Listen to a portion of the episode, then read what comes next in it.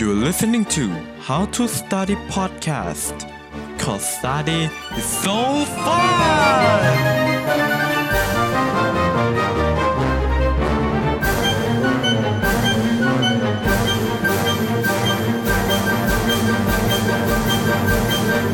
สวัสดีคุณผู้ฟังทุกท่านนะครับยินดีต้อนรับนะครับเข้าสู่ How to Study Podcast กับผมโนเบลนอรเศรษฐวัฒนทิตพักนะครับ ใน episode นี้นะครับผมอยากจะชวนทุกคนเนี่ยนะครับมาดูเกี่ยวกับเรื่องของคริปโตเคอเรนซีนะครับที่มีชื่อว่า Bitcoin นะครับเป็นอีกหนึ่งคริปโตเคอเรนซีนะครับที่ได้รับการรู้จักมากขึ้นเยอะมากนะครับจากเมื่อก่อนเนาะนะครับผมคือก็มีการพูดถึงมาหลายปีแล้วนะครับผมแต่ว่ามันก็มากขึ้นเรื่อยๆ ขยายเป็นวงกว้างวงกว้างขึ้นเรื่อยๆ เหมือนกับเออเป็นคลื่นน้ำอะเนาะแบบเวลาเราโยนก้อนหินเข้าไปในน้ำแล้วมันก็ขยายเป็นวงกลม กว้างขึ้นเรื่อยๆเรื่อยๆเรื่อยๆมีคนรู้จักมากขึ้นเรื่อยๆเรื่อยๆนะครับ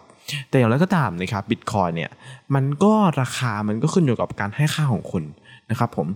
ทุกคนทราบกันดีนะครับว่าเราเปรียบบิตคอยน์เหมือนกับทองคำนะครับอย่างไรก็ตามครับผมขอเกรินไว้คร่าวๆว่า episode นี้เนี่ยนะครับผมอยากจะเตือนทุกคนเกี่ยวกับบิตคอยน์นะครับว่าบางทีเนี่ยนะครับราคามันอาจจะ crash โดยไม่รู้ตัว และอะไรคือเหตุผลที่บิตคอยเนี่ยนะครับมัน มันอาจจะไม่ใช่ลงการลงทุนสักทีเดียวนะครับ มันอาจจะเป็นการพนันมากกว่าการลงทุน นิยามคำว่าพนันกับนิยามความลงทุนเนี่ยผมว่าคำว่าพนันมันเหมาะสมมากกว่าทำไมถึงเป็นอย่างนั้น และอะไรคือปัจเจกปัจจัยนะครับเรามาดูกันดีกว่านะครับอย่างที่ทุกคนทราบกันดีนะครับว่าบิตคอยเนี่ยมีความคล้ายคลึงกับทองคำถามว่าทำไมเราถึงบอกเช่นนั้นนะครับ เออผมยกตัวอย่างนะครับบิตคอยน์เนี่ยนะครับเป็นอีกหนึ่งสกุลเงินนะครับที่มี limit ครับ limit ในที่นี้หมายถึงอะไรนะครับบิตคอยน์ที่อยู่บนทั่วโลกเนี่ยนะครับผมจะมีทั้งหมด 21 ล้านบิตคอยน์นะครับจะไม่มากไปกว่านี้ จะไม่น้อยไปกว่านี้นะครับกล่าวคือยิ่งคนต้องการมันเยอะเนี่ยในเมื่อมันมีแบบมีปริมาณคงที่แต่คนต้องการมันเยอะเนี่ยนะครับ มันก็ยิ่งมีราคาที่สูงขึ้น ยิ่งคนให้ความสนใจเยอะ ยิ่งเราไปซื้อมันเยอะขึ้น ก็ยิ่งมีราคาที่สูงขึ้นครับ ทีนี้นะครับผมผมยกตัวอย่างจากทองคำเนาะนะครับที่ไปเห็นทั่วไปเลยนะครับก็คือว่าทองคำเนี่ยนะครับเมื่อก่อนเนี่ยโอ้โหเป็นสิ่งที่เป็นอาจจะสิ่งที่อาจจะไม่ได้แพงมากนะครับ แล้วก็หาได้ค่อนข้างจะง่ายนะครับ แต่เมื่อเราไประเบิดถ้ำนะครับ เราไปขุดมันเยอะจนแทบจะไม่เหลือแล้วเนี่ยนะครับ ต้นทุนในการหาทองคำมันก็มากขึ้นเรื่อยๆ และอย่างที่ทุกคนทราบดีครับว่าสสารเนี่ยไม่มีวันหายไป ทองคำก็เช่นกันนะครับ วันหนึ่งเราอาจจะสั่งเคาะมันขึ้นมาได้ใหม่ แต่ก็คงจะอีกนานครับ และทุกวันนี้ที่เรามีทองคำเนี่ยมันก็เป็นปริมาณที่ลิมิตครับ เราอาจจะหาเพิ่มขึ้นได้มากขึ้นเรื่อยๆ แต่มันก็ยิ่งยากขึ้นครับทุกวันนี้ก็อย่างที่คนรู้กันว่าเราจำเป็นที่จะต้องนำอะไรตะแกรงนะครับนำอะไรบางอย่างเนี่ยนะครับที่เราสามารถที่จะกรอง เอ่อพวกทองคำเนี่ยจากทานน้ำซึ่งมันเป็นอะไรที่แบบ ดูถ้าถ้าเกิดย้อนไปสมัยก่อนเนี่ยแล้วคนสมัยก่อน ย้อนมามองดูว่าโลกหลานตัวเองเนี่ยนะครับเอาตะแกรงเนี่ยไปช้อนเศษทองในน้ำเพื่อที่จะประกอบแล้วก็หลอมรวมกันเนี่ยคงคิดว่ามันเป็นเรื่องที่แบบ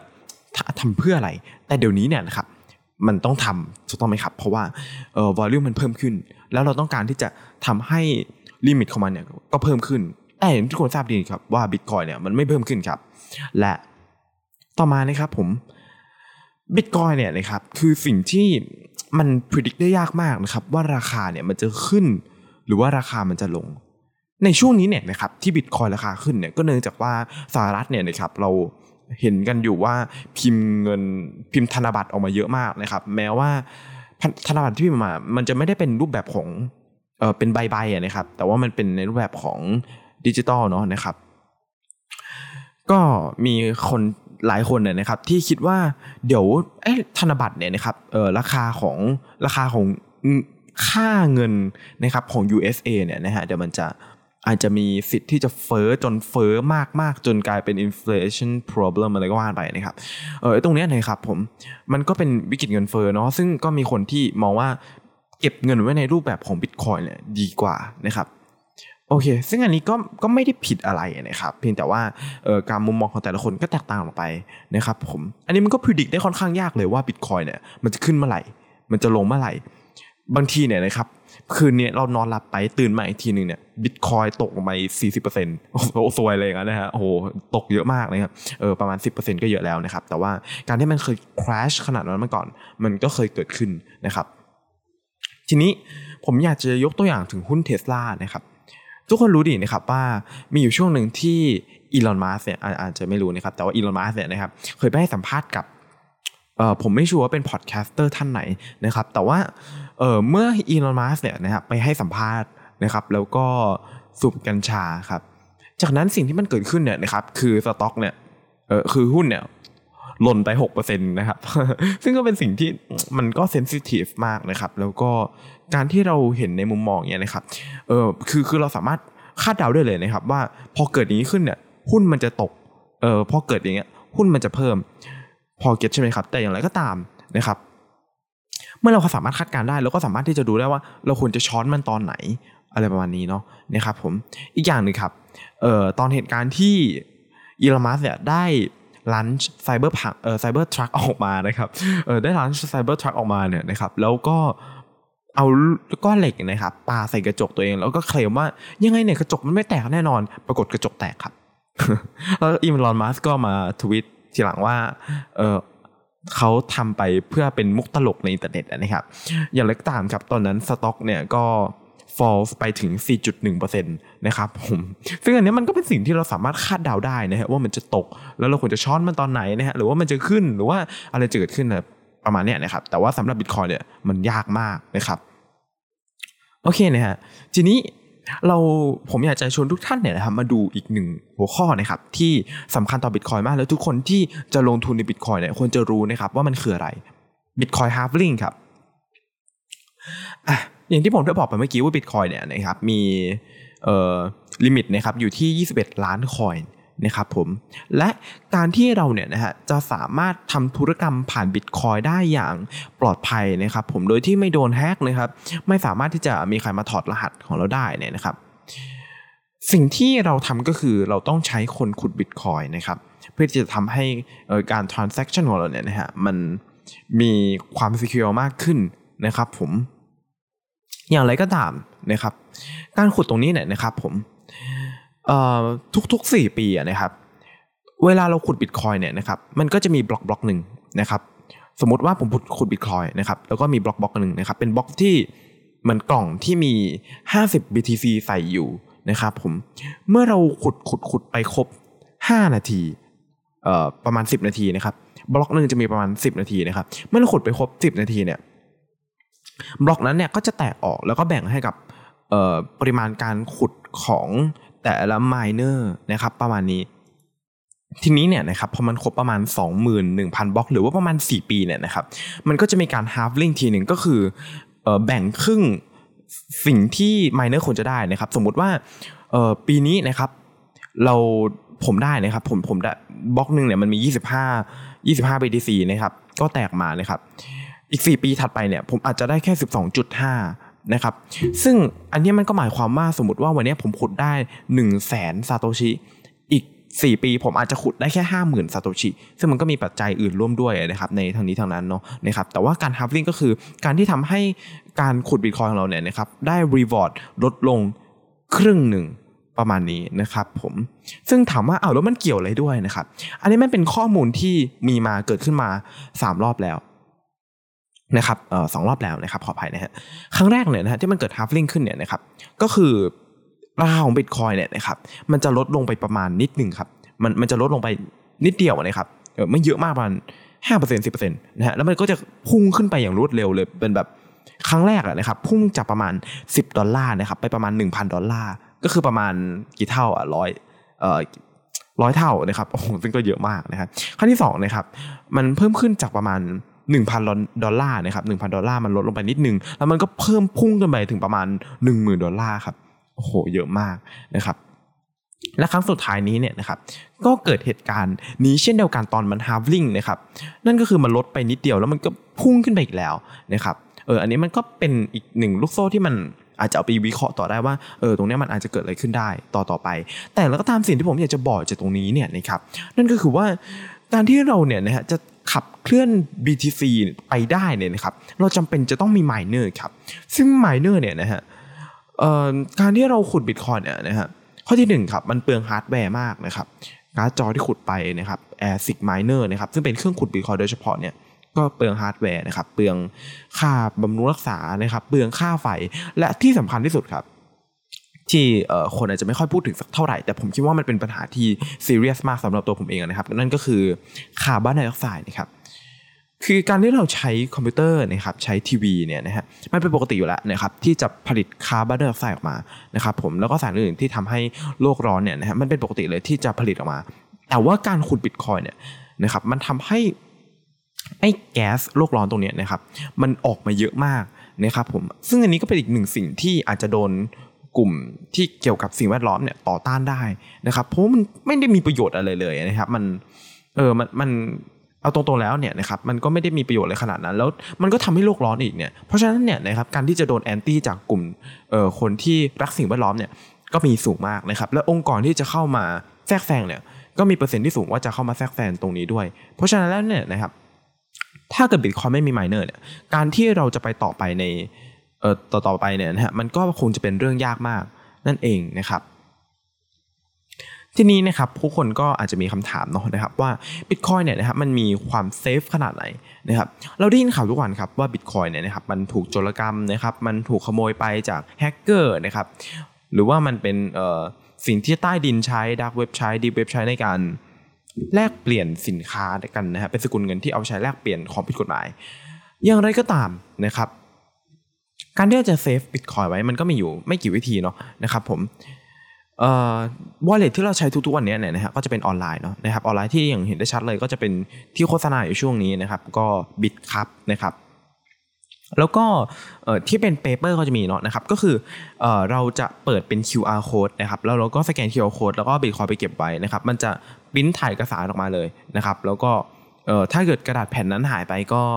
เงินที่คุณเก็บไว้เป็น 10 ล้านก็จะหายไปเลยด้วยซ้ำประมาณนี้นะครับแต่ว่ามันก็มีความ safe ที่สุดแล้วนะครับเพราะว่าถ้าเกิดเราเก็บไว้ในรูปแบบของออนไลน์ก็มีสิทธิ์ที่จะโดนแฮกแล้วหายไปได้ อีกวิธีหนึ่งก็คือ save ไว้ในรูปแบบของกระเป๋านะครับกระเป๋าในที่นี้ผมหมายถึงว่ามันเป็นฮาร์ดแวร์นะครับมันก็จะเป็นอาจจะเป็นแบบก้อนสี่เหลี่ยมผืนผ้ามาแล้วก็นานนิดนึงนะครับให้เรามาใช้งานนะครับอันนี้ก็อันนี้ก็จะมีหลายแบรนด์มากที่ทำออกมานะครับอันนี้เราไปหาข้อมูลเพิ่มเติมมาดูได้นะครับ ที่ผมเกินไว้คร่าวๆแบบนี้นะครับ เพราะว่าบางคนเนี่ยต้องการที่จะไปลงทุนในบิตคอยแต่ว่าอาจจะไม่ได้รู้ด้วยซ้ำนะครับ ว่าแนวโน้มที่มันจะโดนโจรกรรมเงินไปเนี่ยนะครับโจรกรรมบิตคอยไปเนี่ยนะครับมันก็มีเหมือนกันเพราะฉะนั้นก็ดูแลบิตคอยของตัวเองให้ดีนะครับเพราะว่ามันก็มีสิทธิ์ที่จะโดนลักลอบไปเหมือนกันนะฮะทีนี้นะครับเรื่องสุดท้ายแหละนะครับ นั่นก็คือว่าบิตคอยเนี่ยนะครับทุกคนเนี่ยนะครับรนมากเลยเกี่ยวกับบิตคอยเนี่ยว่าโอ้โหเราตกรถไฟมา การที่มันขึ้นเป็นร้อยเท่าเนี่ยเราตกตกรถไฟมาได้แย่มากเลยครับเออซึ่งผมก็อยากจะปลอบใจทุกคนอย่างนี้นะครับ ว่า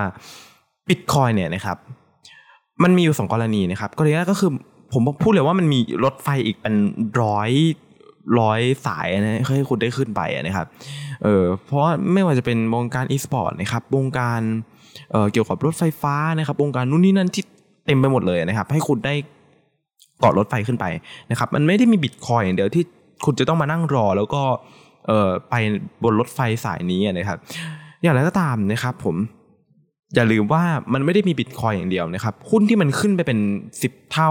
หรือว่าขึ้น 4 เท่า 5 เท่าเนี่ยมันมีอยู่เต็มไปหมดตามตลาด แล้วคุณสามารถที่จะพิชิตได้อยู่แล้วนะครับมันไม่เกินความสามารถหรอกนะครับอย่างไรก็ตามนะครับผมข้อที่2นะครับ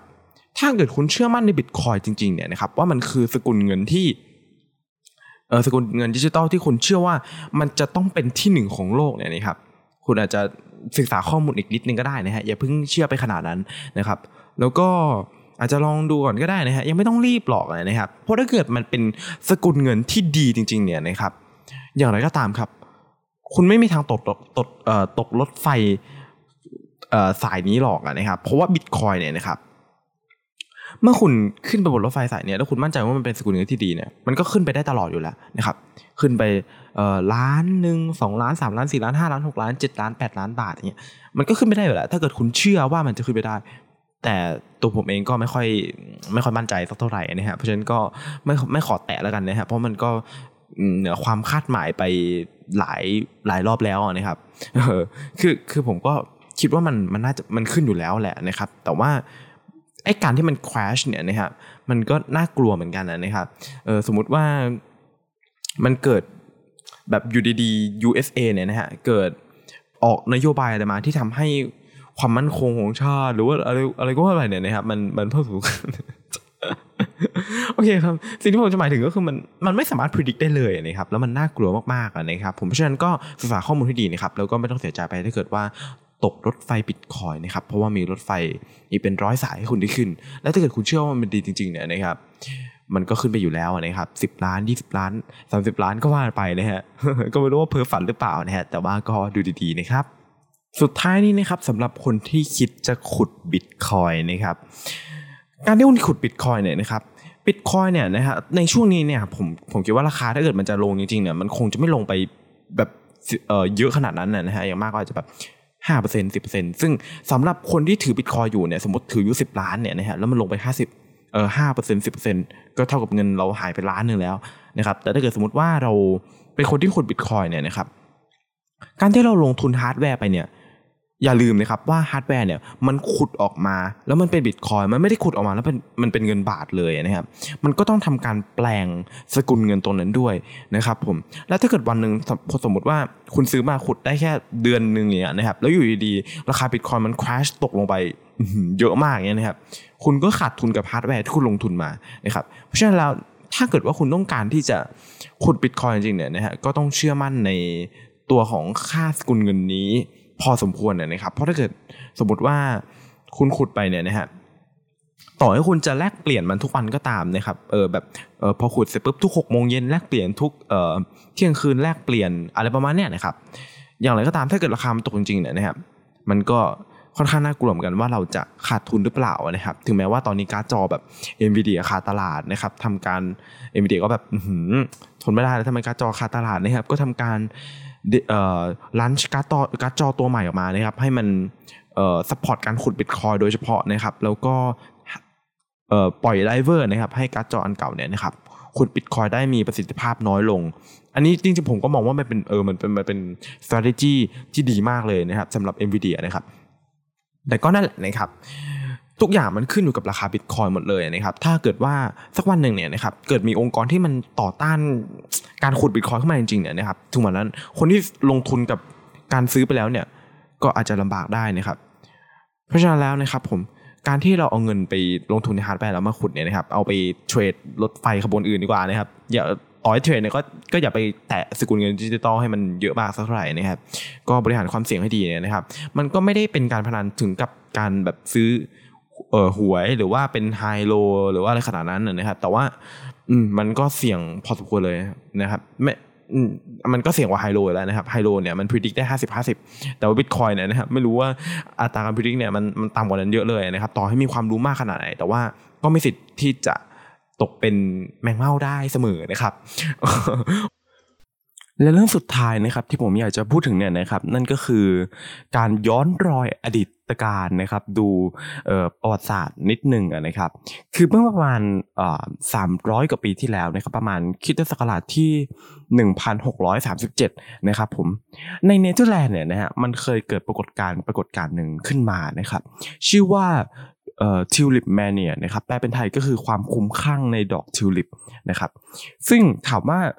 อ่ามันเกี่ยวกับดอกทิวลิปหรือเปล่า ดอกทิวลิปเป็นตัวการให้เงินเฟ้อหรือเปล่า ใช่ครับ ดอกทิวลิปเนี่ยเป็นตัวการให้เงินเฟ้อในเหตุการณ์นี้ แต่เงินไม่ได้เฟ้อนะครับ แต่ว่ามีบางอย่างเฟ้อนะครับอะเรามาดูกัน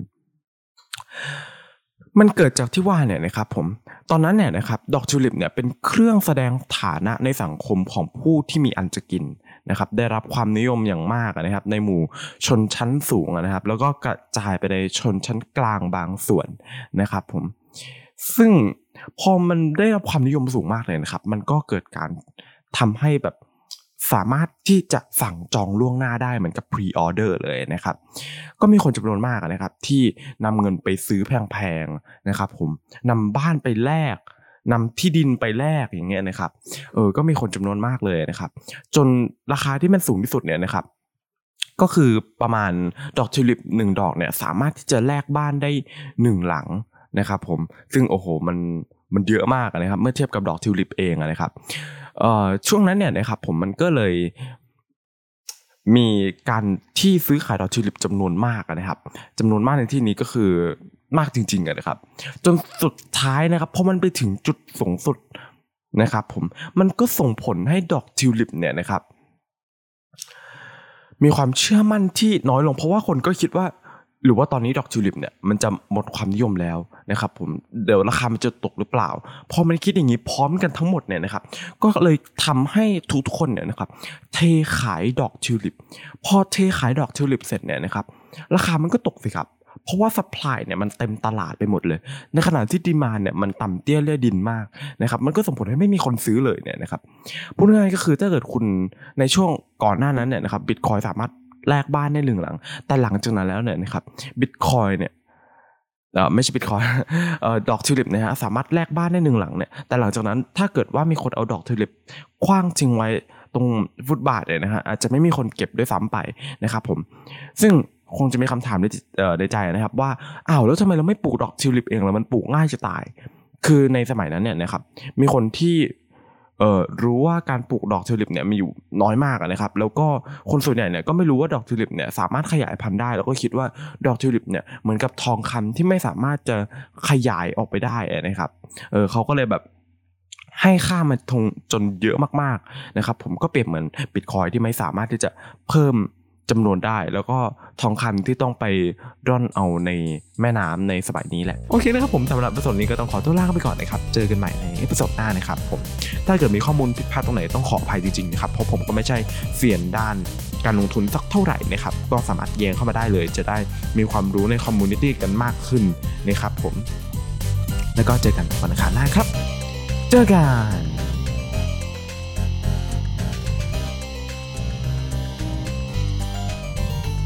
Thank you for your listening. See you in the next episode. And don't forget